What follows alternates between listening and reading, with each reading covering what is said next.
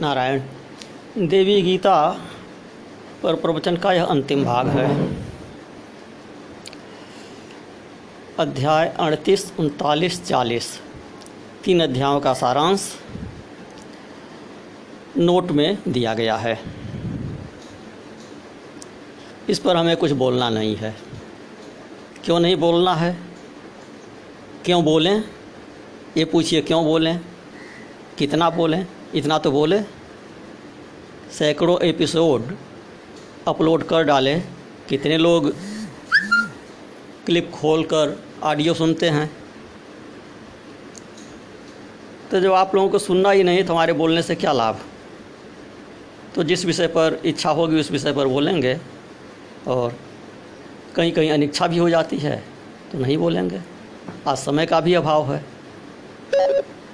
तो आज बोलने में बस इतनी डांट फटकार ही सम्मिलित है और जो प्रवचन है, वह जितना लेखबद्ध है, उतने पर ध्यान दीजिए, वही बहुत है। नारायण, सबका मंगल हो। हमको विश्वास है कि यह ऑडियो क्लिप सब लोगों को बहुत पसंद आएगी और सबसे अधिक यही सुनी जाएगी, जिसमें कुछ कहा नहीं गया है।